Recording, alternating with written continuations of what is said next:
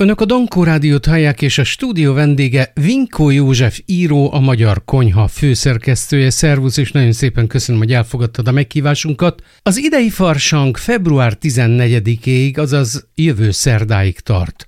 A mai napot Fánk vasárnapnak nevezték el. De miért? Mit jelent ez? Miért pont Fánk vasárnap van? Hát azért, mert a három utolsó napja a farsangnak az a farsang farka. A fánk vasárnap, azaz farsang vasárnap, hétfőt kihagyják, húshagyókedd és hanvazó szerda. Ugye húshagyókedden el kell mosni az edényeket, ezt mind tudjuk. Hamvazó szerda meg onnan jön, hogy hamuval sikálták ki, hogy még véletlenül sem maradjon zsiradék benne.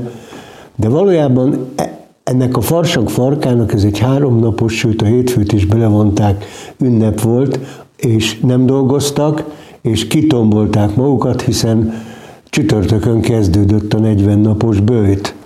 És mivel azért a bőtöt általában a régi világban betartották, ez a farsang farka, ez volt a farsangnak a legvidámabb, legtobzódóbb része.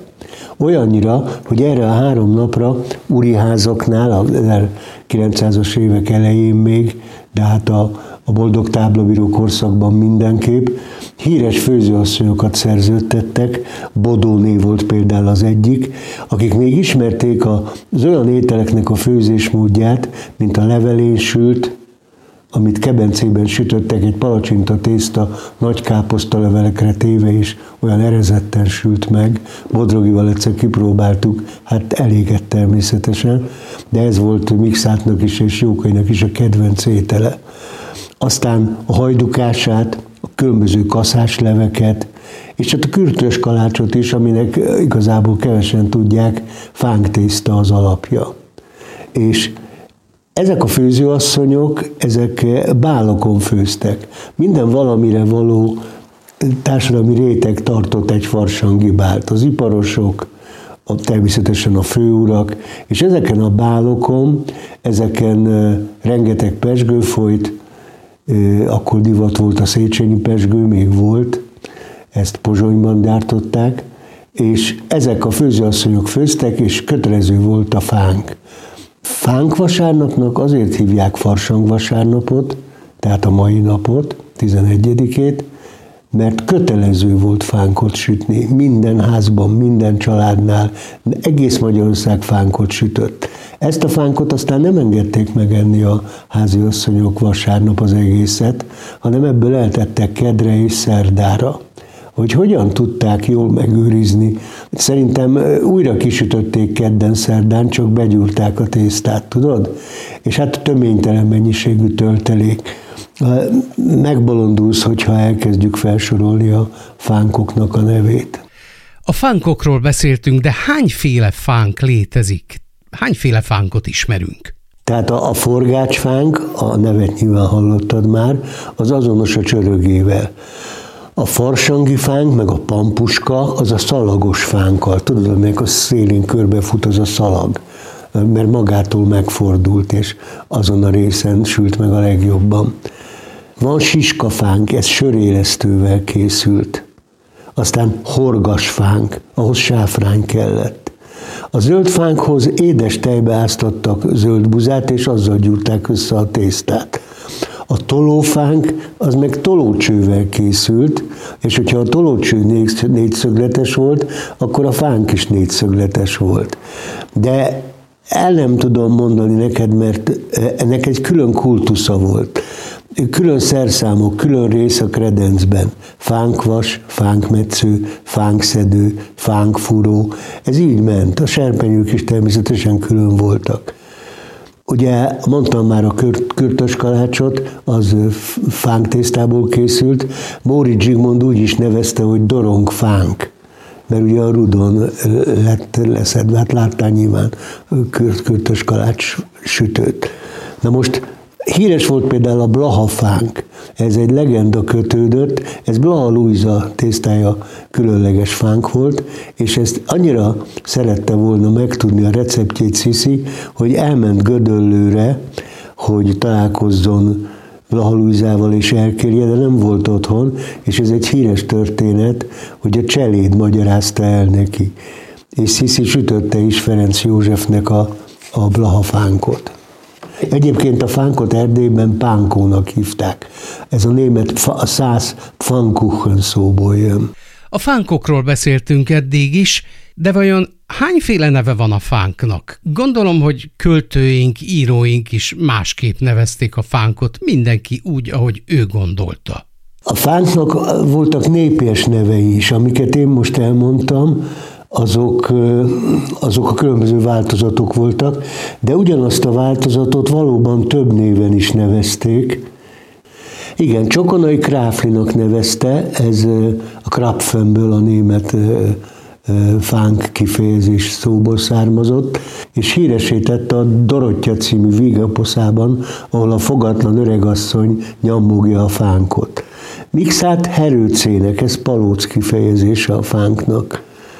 Aztán rengeteg neve van, pampuska, az imént már említettem a siskafánkot, pánkó az az erdélyi név. Arany János marcafánkról beszél, ez, erről nagyon hosszú ideig azt hitték, hogy a marcipánt takarja, de aztán egy életében egyetlen receptet írt le Szilágyi István költőtársának, ez a marcafánk receptje, és ebből kiderül, hogy ez egy teljesen szabályos fánk. Bóri Zsigmond, mint mondtam, ő pánkónak nevezte. Dérinének, Dériné, mikor vándorszínész volt, de, rengeteget szerepeltek Erdélyben. És ilyenkor a társulatot módosabb, tekintetes urak meghívták vacsorázni, és az egyik ilyen farsangi alkalommal felszolgálták neki egy, egy különlegességet, ami Dériné szerint csak annak a tekintetes úrnak volt a, sajátos étele, piros paprikával szórták meg a fákot, mikor porcukrot hoztak be, akkor megszórta piros paprikával. Elsőre teljes őrültségnek tűnik, de képzeld el, hogy van paprikás kalács az erdélyi konyhában, és van paprikás kenyér is. Tehát nyilván természetesen csak farsankor is természetesen a társaságot bosszantva felszolgálta a paprikás fánkot. Említettük már Arany János marcafánkját, de mi volt? Mi volt ez a marcafánk? Ami ugye nem marcipánból állt, mint azt már elmondtad. Hát megvan a recept. Üss egy csuporba két tojást, belé egy kevés sót, cukrot, Verd össze jól, önts hozzá egy meszely tejet, annyi lisztet, hogy a palcsintatészta sűrűsége legyen. Akkor tégy zsírt a tepsibe egy újnyi vastagon, és ezt forralt fel. Mikor a legjobban for, a tésztát kanalanként rakd bele, egy-egy kis kanállal egy helyre, és süsd meg pirosra. Punktum. Ez film ilyen egyszerű, hogy magad is megcsinálhatod. Hát ugye Arany János, aki köztudottan egy e, sipolyjal a hasán élt, és szenvedett rengeteg betegségtől, nemhogy nem főzött, hanem e, száraz kenyeret és, és bivajtejet reggelizett, úgyhogy őtőle, hogy ezt a receptet megőrizte így leírva pontosan, ez óriási teljesítmény volt, már csak azért is, mert a marcafánkról ír Jókai is, meg Mixát is, de ők egy szót nem írnak a recipéről. Szó esett már a Tarkedliről, a Tarkedli fánkról, de voltam olyan helyen vidéken, ahol csepimasznak hívták, vagy csehpimasznak. Mi lehet ennek az oka? Miért csepimasz a Tarkedli fánk? Na hát ezen rengeteget gondolkodtam, és az első ötletem az az volt, hogy épp Arany János Toldiában, talán emlékszel rá, van a Csevitéz, aki megalázza a magyarokat, és aztán Toldi védi meg a magyar becsületet. És tán innen, mert ott Toldi udvarában, a testvérnek az udvarában sütnek fánkot. Talán innen lett a Csepimasz elnevezés, de ez sajnos nem innen van, még nép etimológiailag sem jönne be, hanem feltehetően a névből származik, ugyanis a osztrák-magyar monarchiában annak a külön ö, tarkedli sütőnek dalkert volt a neve, ami tahót jelent. és ennek következtében nagyon valószínű, hogy etimológiailag a csepimasz az egy csetahó lett leegyszerűsítve és összeírva, és már Móra Ferencné szakácskönyvében már csepimaszként szerepel. De hát a magyar konyha tele van talányosnál talányosabb nevekkel, ugye hát a ludláb, ott az ember azt gondolná, hogy a formája miatt olyan, de hát a ludláb tészt, süteménynek nincs ludláb formája. Aztán hát vannak, ahol a, a levezethetők a nevek, mint Kugler, Zserbó, Rigó Jancsi. Van fánk is olyan, aminek a neve elképesztő. De vannak ilyen süteménynevek, hogy apáca cici, aztán ott van a papszelet. A papszelet az egy hús része a disznónak. Egy, egy, mert ugye régen, régen a, a, a jó hentesek, a franciák, németek, de hát szerintem a magyarok is száz fölötti részre bontották az állatokat. Ma ugye 20-30 részre bontják és nem választják szét például a B-szint. 6-7 részre szokás szétválasztani, és az egész amerikai steak kultusz az a hús bontásánál eldől, hogy van benne vesepecsenye rész, van benne hátszír rész, és így tovább. Na most a sütemények esetében is ez, ez így, így működött, hogy teszek-e bele mézet, hány tojást teszek bele. A farsangi fánkról beszélünk, de gondolom, hogy azért a történelemben voltak a fánk körül olyan történetek, ami nem mindig hihető, vagy legalábbis nagyon frivol. A fánk a középkorban aztán elterjedt, és nekem azt, azt tetszik a legjobban az a legenda, ami egyébként nem legenda, ez, ezt említik, ez, ez írott formában is létezik, e, a középkorhoz kötődik, Túr városa, ahol ugye Szent Mártonnak őrizték azt a köpenyegét, amit a, ráterített a szegényre. A Marmutyi apátságban a püspök éppen arra járt, egy nagy slep kísérte, hogy megáldja ezt a Szent Márton köpenyt, és ahogy a kísérletükkel mentek, elhaltak a konyha előtt, ahol Ágnes, a szüzies apáca pukkantgatott. Na most ezen mindenki megdöbbent, Ágnes nővér elvörösödött, és ugye ilyettébe beleejtett még egy tésztácskát, egy labdácskás tésztácskát, teniszlabda nagyságot a forró olajba. Mindenki elkezdett nevetni, meg kiderült, hogy süt valamit. A püspök pedig azt mondta, nevetve, hogy pedönon, pe, paix, dönon, apáca béke. Na de kiejtve ez pedodonnak e, e, hallható, és a pet a szellentést jelent. Ebből lett az apáca szellentés, amit ugye nagyon hosszú ideig nem mertek leírni, és én sem merem mindig kimondani, mentségünkre szolgáljon, hogy Simai Kristóf 1795-ös szakácskönyvében már szó szerint így szerepel, és a világon mindenütt így hívják.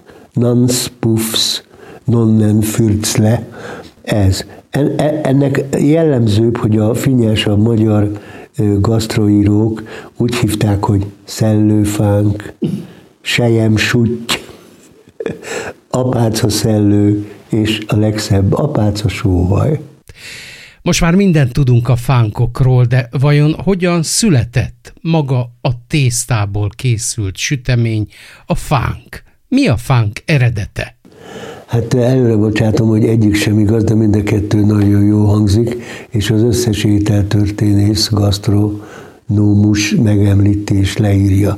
Az első Mária Antóniához, 16. Lajos osztrák hitveséhez kötődik, aki a karnevál idején kiszökött az udvarból, egy állarcos bárból, és egy mézes kalácsosnál vásárolt egy különleges édes süteményt, benyé, benyének hívja a francia fánkot, és aztán ez annyira megtetszett neki, vitt belőle 16. Lajosnak, hogy az udvar is rendelni kezdett, és így született volna a fánk.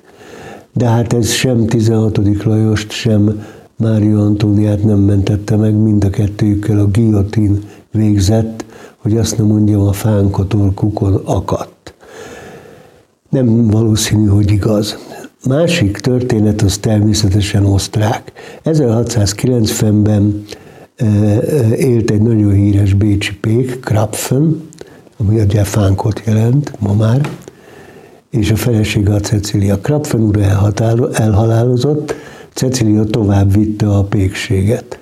De egy kicsit lassabb volt, mint az ura, ezért a, a vevők, akik sorban álltak, tiltakoztak. Ő meg dühébe hozzávágott az egyik leghangosabb vevőhöz egy adag tésztát. A, tészt, a vevő elhajolt, a tészta egy serpenyőben landolt, és pillanatokon belül gyönyörű narancssárgára sült, és így született volna a fánk, és az asszonyról meg a pékről el is nevezték volna Krapfennek. Na hát ez egyik sem igaz, ugyanis bármilyen hihetetlen az a csiga alakú sütemény, amit második Ramszesz fáraó sírkamrájának a domborművén láthatunk. Két rabszolga süti, az már fánk. Én nagyon szépen köszönöm, hogy rendelkezésünkre álltál, jó egészséget kívánok neked. Hölgyeim és uraim, Vinkó Józseffel, a Magyar Konyha főszerkesztőjével beszélgettünk a fánkokról, a farsangi fánkról. Még egyszer köszönöm neked.